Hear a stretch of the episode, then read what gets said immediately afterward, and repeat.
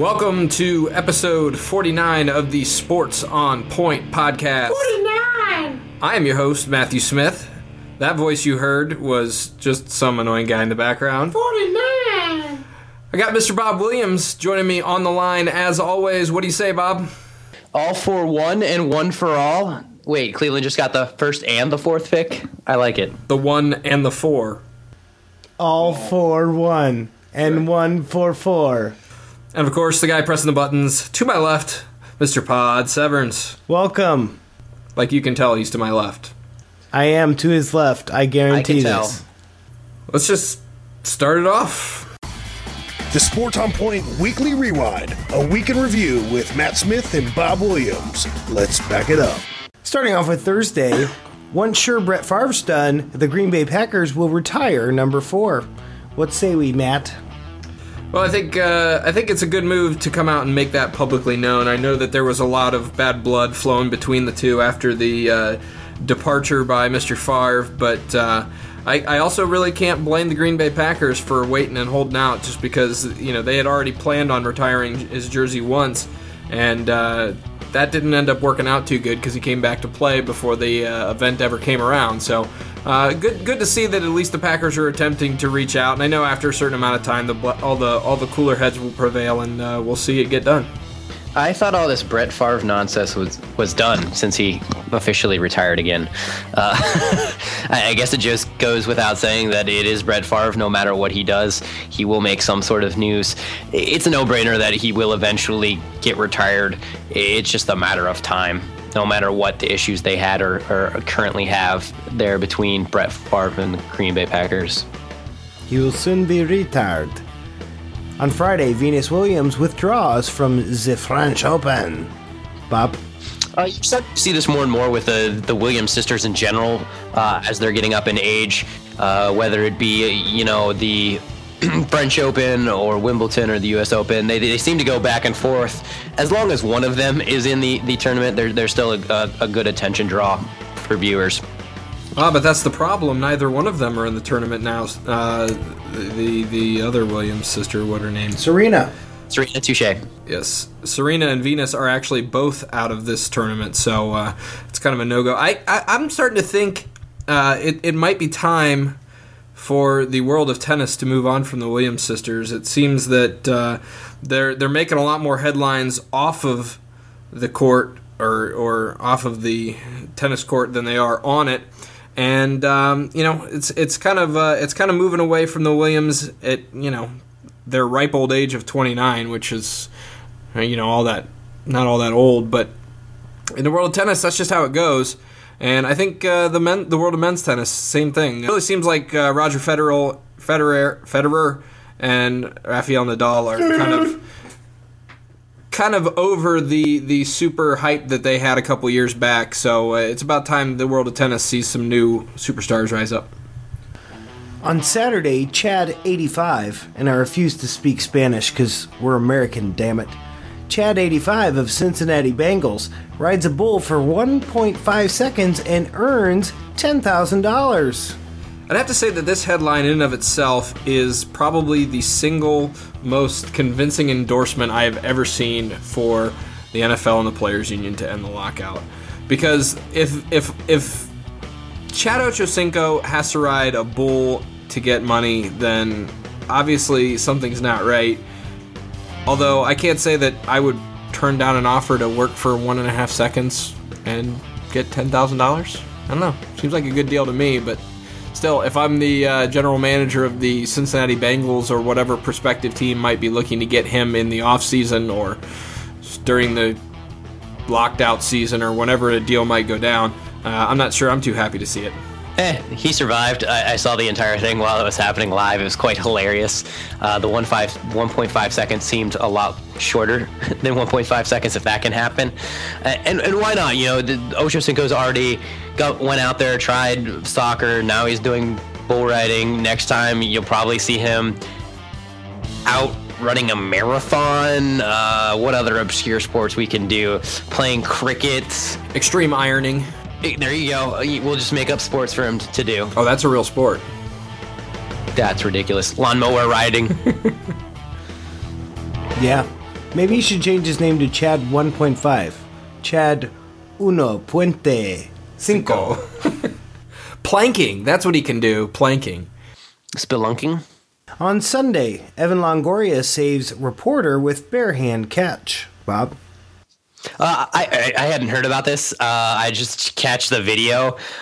That's ridiculous. It's not even eye hand coordination. It's listening and being aware of your surroundings. If you take a peek at this, the, the video that we have, not even paying attention. Here's the, the crack of the bat, and, you know, less than probably three seconds, puts his hands up, and there's there's the ball.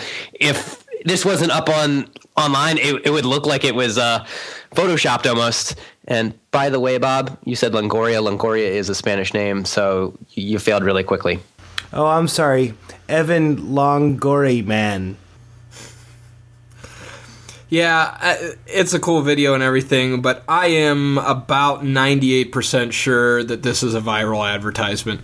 I, there's there's a nice big Gillette ad along the back wall when this batting practice is going on. It just all seems a little too conveniently handled. I don't know. I, I, I think this is one of those uh, one of those viral videos. I think uh, I think there's no authenticity authenticity to this at all.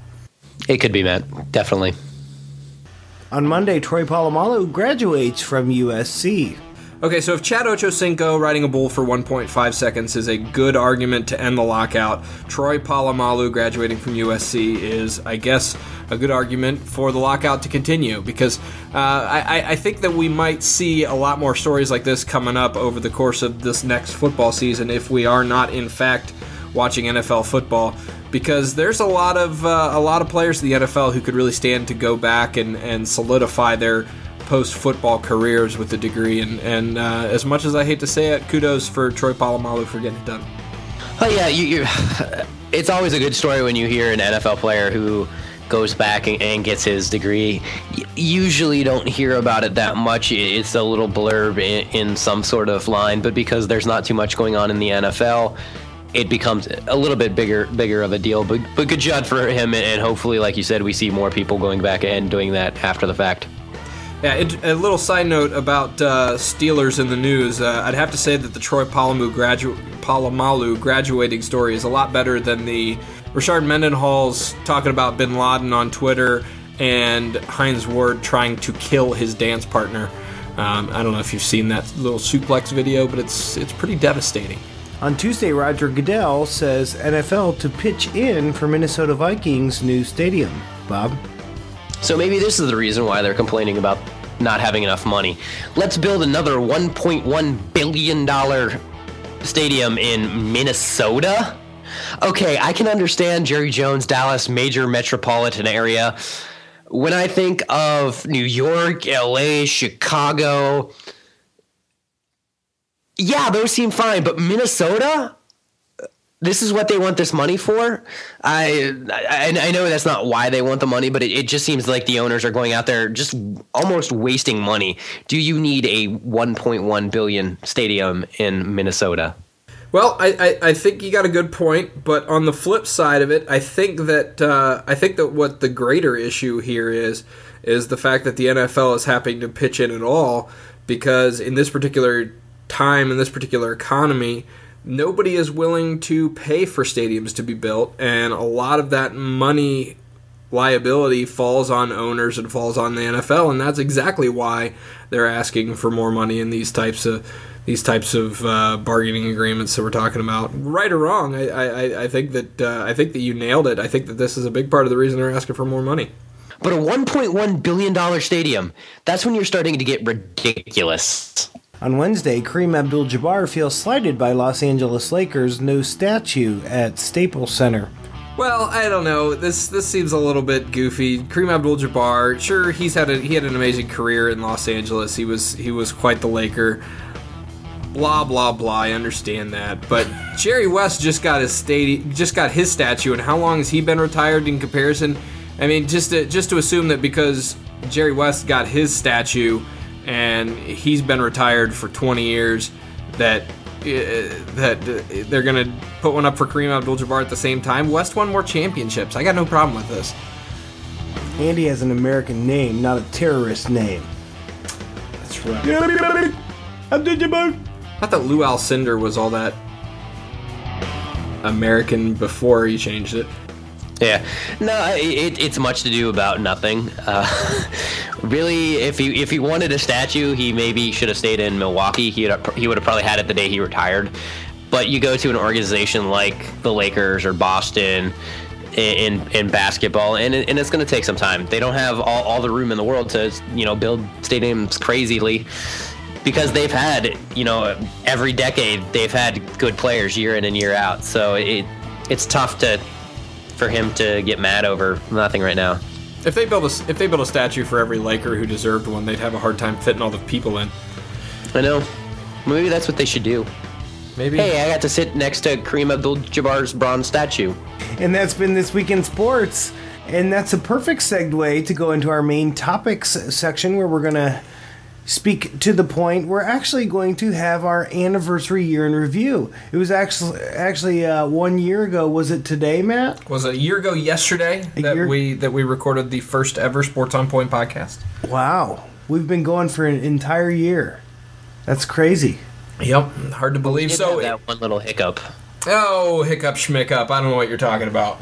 But uh, yeah, in honor in honor of the year anniversary, we uh, we brought in our agitator of a co-host from the first several months of the show, Mr. Jon Zavarelli. Hello, everyone. That's me. What's up, Joseph? Glad to be here. Happy birthday. Happy birthday, Jon.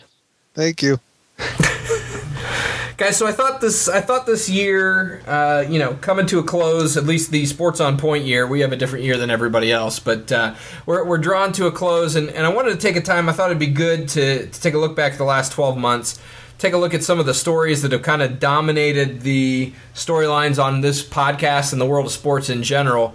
And uh, you know, just just kind of let's talk about some things that are kind of still ongoing and still relevant that that have been going on maybe since the beginning of our show and maybe uh, maybe shortly after, but they're they're going on and they're still they're still hot topics of debate. And with the NBA Eastern Conference Finals going on right now, I think that Northeastern Ohio fans of basketball would have a hard time uh, forgetting, of course, the decision back on July 8th of 2010. John, you, you brought this up. You wanted to you wanted to spend a little time talking about the LeBron to South Beach move. Uh, pour a little salt in the wound. All right, I can do that. Well, to be honest with you, I think it's the whole decision was the greatest thing to happen to basketball in the last 10 to 15 years. And the reason why is because basically LeBron became a legit villain. Uh, made basketball more exciting. You haven't had this much, ex- at least I haven't had this much excitement leading up into a season and during a regular season as this year. I love the all the parody videos that they came out with after the whole decision with the South Beach NWO and comparing it to wrestling and the heel turn, and I mean the the debate just goes on and on with did he did you do the right thing? Was it handled well? And to be honest, no, he didn't handle it well. It was it was a douchebag move of him to to just pretty much turn his back on a city on national television. But but I think it it gave the NBA another villain team, and I think that's what the NBA needed a team that not just one city. I mean, the hatred in Northeast Ohio was big. They, they obviously hate LeBron James, but and all the teams that were in the running also hate him. Everywhere they go, they get booed now, and I, I just think it it's good for it's like the Yankees of baseball. Everyone hates the Yankees, and it it's fun to root for the team that you hate against. Jon Pod here. I I don't know if I don't know if villain is necessarily. I think I agree with you that the NBA needs a villain, but I think what ended up happening out of all this is, you know, a villain would be great if the Cavaliers, for example, still had a good team that would be able to compete with the Miami Heat, and we could, you know, the atmosphere that was at you know the Q when LeBron came back the first time was incredible.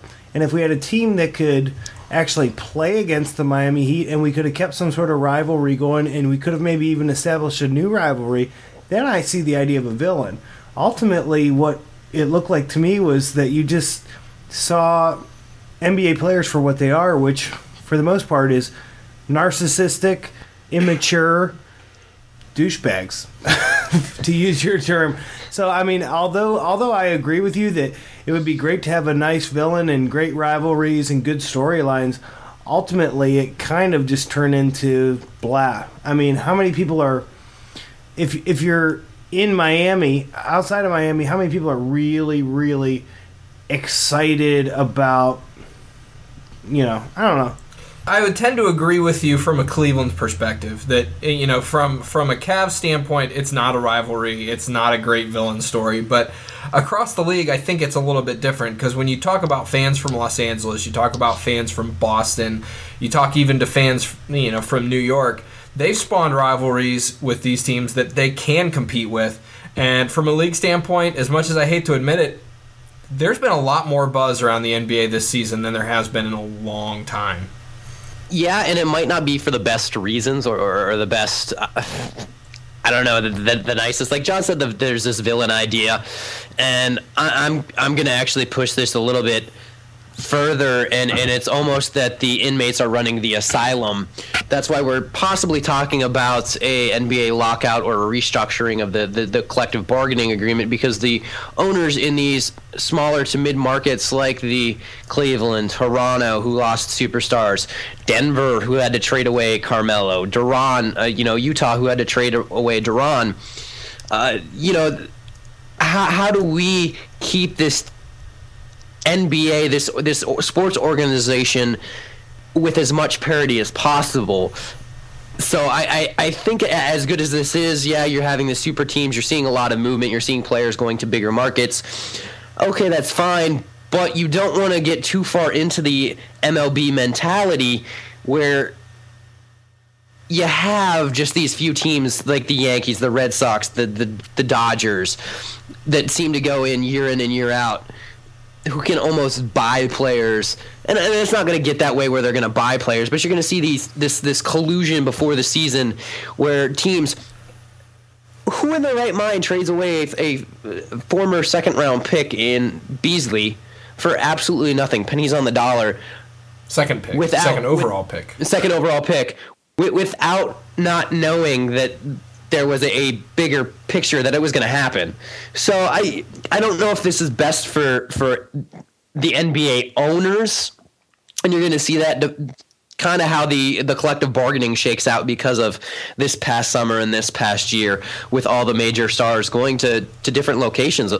I also think I mean going along with what you said Bob I I, I know you you see the same teams that are going to be good every year but you but then it adds the aspect to teams like Memphis who don't have like a legit superstar and who are like the ultimate underdogs who came in this year with a young team, a bunch, pretty much a bunch of role players. I mean, Zach Randolph stepped up, but they were the ultimate underdog and they came in and knocked off the Spurs. And I mean, that's I think that's good for the league too, because you got these teams like as a like in Major League Baseball when Minnesota before they were spending the money. They were making the playoffs. They were the underdogs. People wanted to see them win. It's nice also to see those those little teams come up and sometimes knock off the the perennial powerhouses. Oh no, no, we, we, we will. You know, Memphis was a really great story. Oklahoma, uh, Chicago this year could possibly blossom into, you know, the next mini dynasty if they do end up winning it this year. Even the Heat themselves.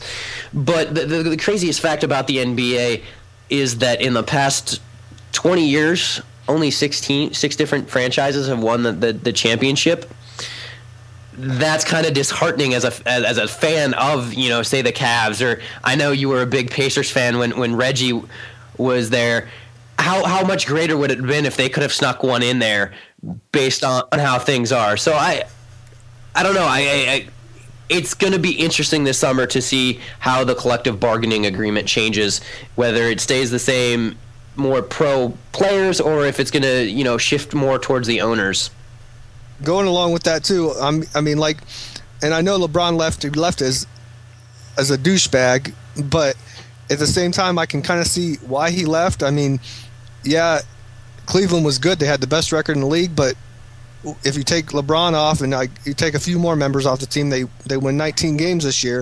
It's like he had to, if he wanted to compete for titles, legit, uh, dynasty, he had to leave because no, it's Cleveland, the city of Cleveland. Nobody wants to play there. They're, Cleveland's not a. If he would have recruited someone there was a there was a trade in place for Toronto to trade Bosh to Cleveland this this offseason, but he didn't want anything to do.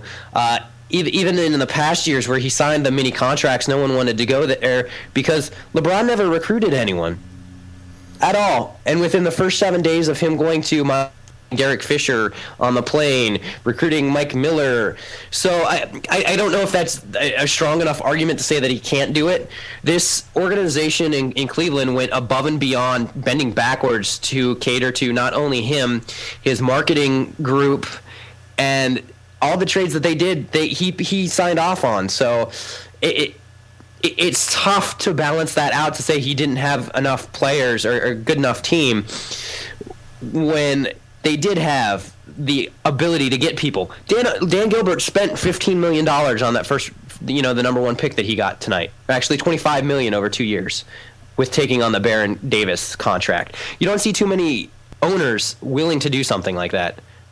You know, the other thing it's important to keep in mind, uh, despite all of the uh, you know magical pixie dust that's been blown in the air about this Miami Heat team and, and how it's the best threesome ever put together, let's not forget that LeBron James and the Miami Heat have done nothing any better up to this point than he did in Cleveland. They made it to the finals in Cleveland. The only way that he can possibly be successful in doing this is if he wins a championship. There's no other out that makes him look like the uh, like he made a smart move here. So uh, in in the end, yeah, we're we're in the Eastern Conference Finals. They're they're down by a game, winning by four points. We'll we'll know the final before this is uh, before this podcast is is done. But uh, all of it doesn't matter unless they win a championship because he made it to the finals in Cleveland without anybody else. He made it to the conference finals in Cleveland without anybody else.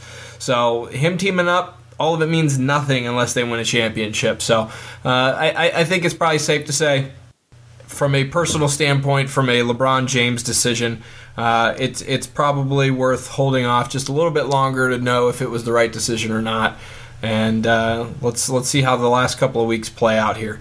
One last thing on that, he also made it to the finals in a year which they had a Detroit. They beat a Detroit Pistons team that was aging with, and that was before the uh, the big three in Boston had come together. And you don't think the big three in Boston are aging this year? They are aging this year, but you also have you have Chicago now. You have there's three or four different teams that are are now a lot better than the East was the year that LeBron took them by himself. I mean, well, don't get me wrong, that was that's an that's an accomplishment in itself, but the East is a lot more competitive than it was when they made it to the finals. But even last year, uh, this will be the last thing I say about it is the fact that they could have beat Boston last year if he didn't quit. Simple as that. Move on. I don't think he quit though.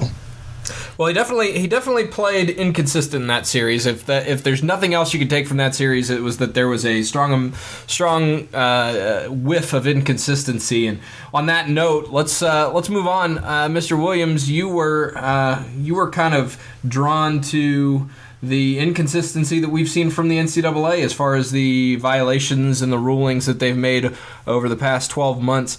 Um, what uh, what kind of trends are you seeing in the wonderful world of college sports when it comes to amateur athleticism over the past 12 months? Uh, it doesn't seem to be too amateur. Uh, we're starting to see that, you know, back in the 70s and the 80s, you always heard about these, you know, money handshakes and slick deals. And with, with, with the age of the internet being uh, so quick, you know, with Twitter and, and, and the internet, it, it it's so easy to find little smudges and smears on every almost every uh, program in in the NCAA. Some being bigger than others, uh, but with the NCAA, that they're having a, a, a, tough time figuring out some sort of groundwork or, or, or some sort of here's here's what happens here's what the penalty is going to be they seem to be playing it more year by year and the reason why that you're seeing a lot more of this now is especially the scandal at Ohio State, which is by far one of the biggest athletic departments in the entire NCAA.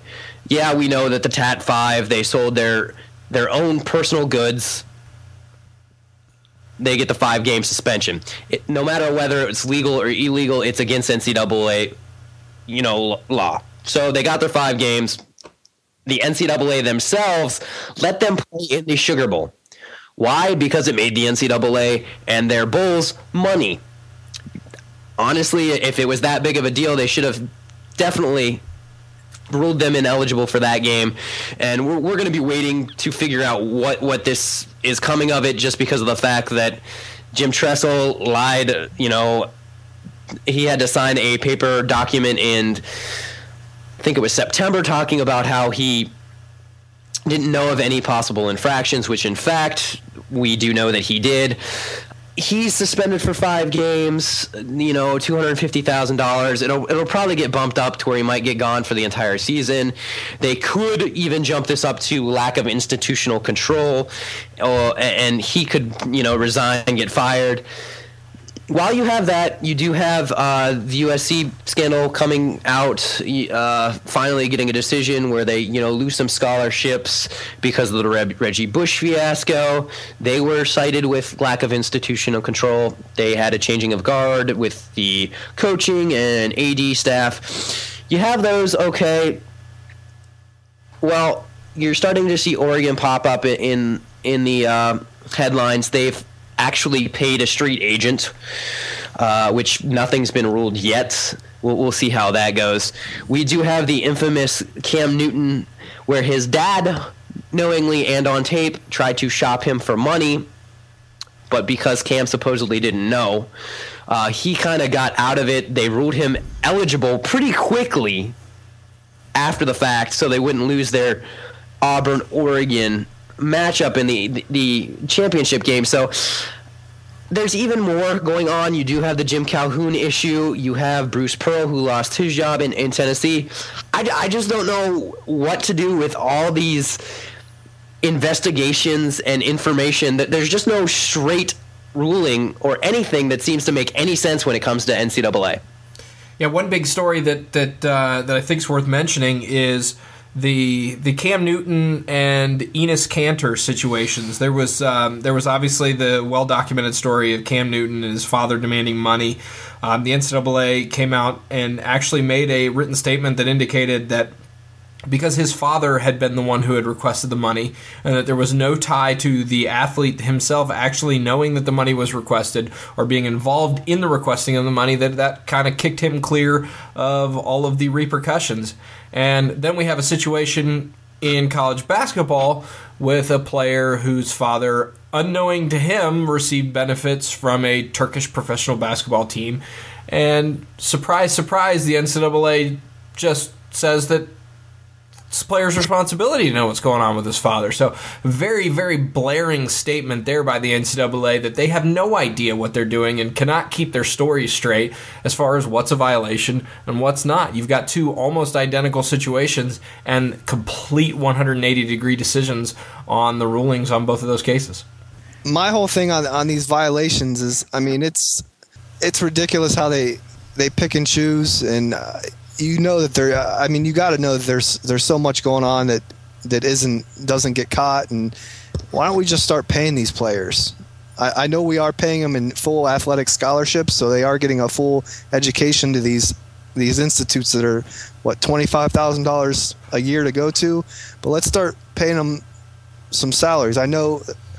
I mean, they're making millions and millions of dollars off of these players, so maybe give them a little bit of kickback, and maybe that would kind of cut down on some of these major violations and, and things like that. Because there's probably so much going on that isn't getting caught that it, it, it's just ridiculous how how they pick and choose. Like uh, Calipari, I know he's never he's never been alleged of, of doing anything himself or been caught of doing anything, anything himself, but I mean, you got to you got to wonder how he gets all these recruits every year. I mean, I know he's a mastermind rec- recruiter, but there's got to be out something else going on. You, you think with all these other allegations and and violations going on. Well, the slip the slippery slope that I think you run into when you talk about paying players is, do you really think that that's going to change much? Uh, because eh, even if even if we make it okay for the players to be paid uh, there, there's still going to be rules in place for how much they could be paid, who could be the ones writing the check, and those rules are going to get broken. There's going to be rules broken no matter how we divide it up. I think that the the ultimate uh, solution has to be a situation where uh, they, they can't play, they can't pay kids to play college ball, but I think they have to at some point in time, you know, allow them to be able to make money doing other things, whether that be uh, you know, working at the car lot, which is you know something that's come up a lot recently, and, and doing jobs on the side at different places, whether it be just uh, promoting uh, businesses, and then and then you know you have to of course have the the old follow through to make sure that they're not just getting money for being who they are. It's it's it's tough. It's just it's just really tough when you're talking about that because at some point in time universities who don't have money in their athletic programs can't compete with the University of Ohio State if money is an issue.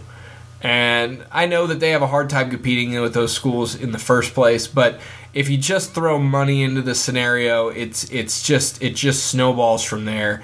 And we end up with a situation like we have in Major League Baseball where you've got the haves and you've got the have-nots. And in Major League Baseball, you've got the two schools that have or the two the two teams that have and the rest of the the rest of the country which pretty much has not. Well, college football is 119 teams. So if you're talking about five to ten schools that have crazy amounts of money that they could throw at every recruit coming out of school, then you've got 112 that can't afford squat. Yeah, no, I, I, agree that it's definitely a slippery slippery slope. Um, I'm assuming there's some sort of uh, probably addition that they could throw into a, a, scholarship to, to get them a little bit more spending money. But I don't uh, I don't recommend that. I don't see that really solving anything because they'll still get extra benefits. It's been going on, you know. SMU is the biggest case that we've ever seen where they pretty much lied to the NCAA multiple times, and their entire organization, you know, their entire football team got the, the, the death penalty. You know, they technically haven't been the same team since then. Uh, I, I, just want some sort of you do this, you get this penalty. You do that, you do this, pe- you know, you get that penalty. The punishments just don't seem to fit the crimes, and and the the timing of the issues, like uh, the, the the fact that the whole Cam ish, Cam Newton issue seemed to boom. You know, less than a few days, they're done out. You know, out of Auburn, they declare him eligible. Yet here we are in the offseason. They've been in Ohio State for how long now? So um, I, I just want a, a more clear cut picture of what the hell is going on. Right. Well, you mentioned you mentioned the uh, you mentioned the kill the kill switch that was engaged in SMU and uh, their amount of time they had to spend away from football really took away the, any competitive advantage they had as a program. Uh, another another athletic icon that took some time away from the sport and hasn't really been the same ever since. Tiger Woods. Last year and a half or so for Tiger Woods. Uh, has been uh, a little bit tumultuous to say the least and uh, I, you know, I was I was joking around about it, and, and I think sometime over the last year and a half that uh, Tiger Woods must have donated his blood to Charlie Sheen because he's running around with Tiger blood, and Tiger Woods hasn't got any left for himself. But uh, been a, been a rough last couple of years for Tiger Woods. And I think a lot of a lot of emphasis and, and uh, you know got into a little bit of a Twitter debate last week about you know whether whether how much of his injury was or how much of his downfall has been traceable to his knee surgery and how much of it has been traceable to you know what's happened since his infidelities came to light you know last uh, last winter. Really tough to say. Obviously none of us are in the minds and in the head of Tiger Woods but uh, there's there's certainly a lot going on there and I don't think that that can be understated at all.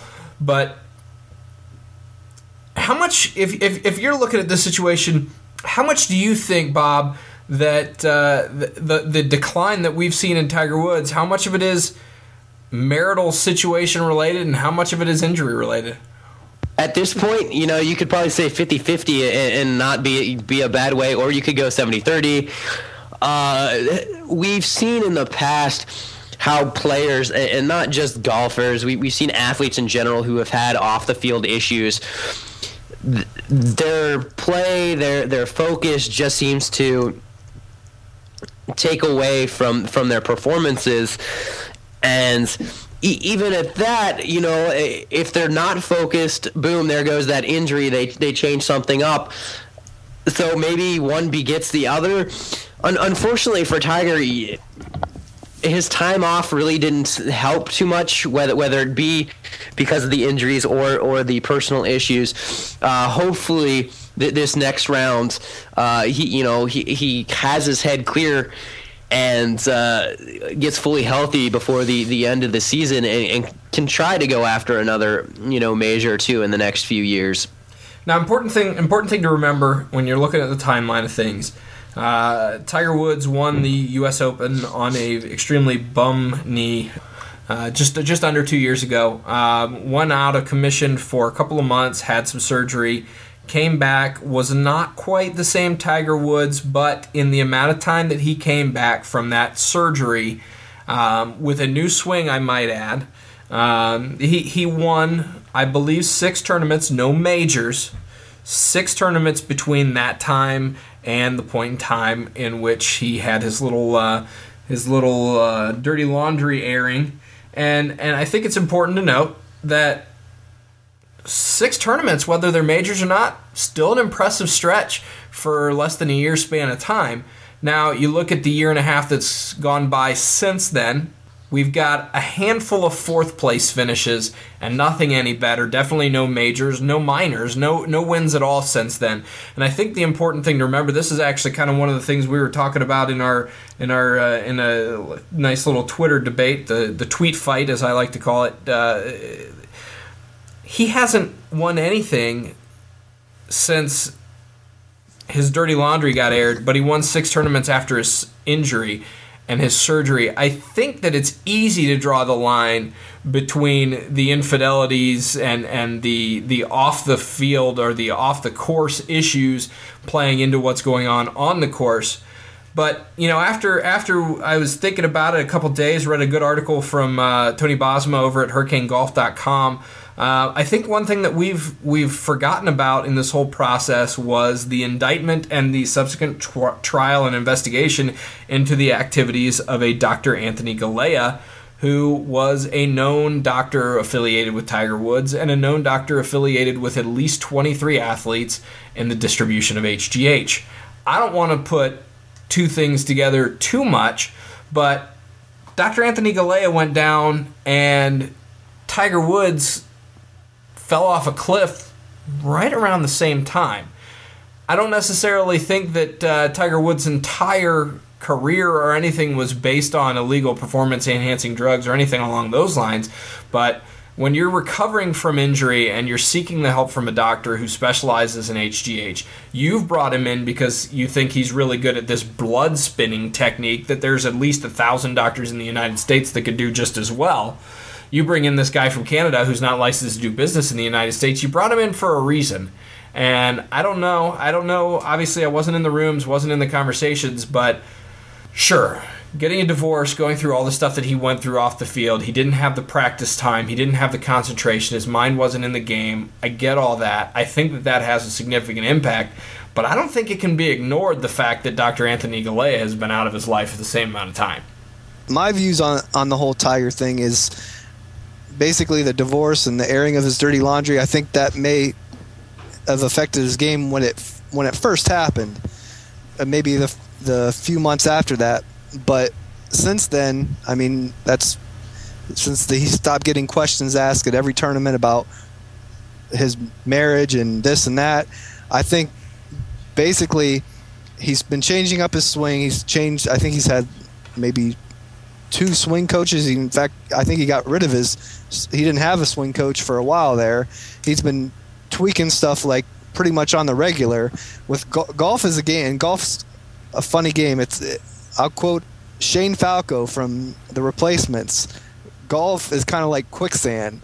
Everything's going great, and then one one thing goes wrong, and then another, and then another, and then you're in over your head. And basically, I, I don't think that he has the confidence as he did when he makes a bad shot. I think where bef- the Tiger before, when everything was good, the swing was good, and he, he could pretty much had the confidence to swing.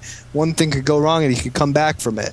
Now, with him changing and tweaking everything so much, it, he's not he's not 100% confident with it because he hasn't had that particular s- swing that long. His his putting isn't he's not as confident with his putting. So if something goes wrong, then things just starting start adding up, and it kind of his whole game goes down from there.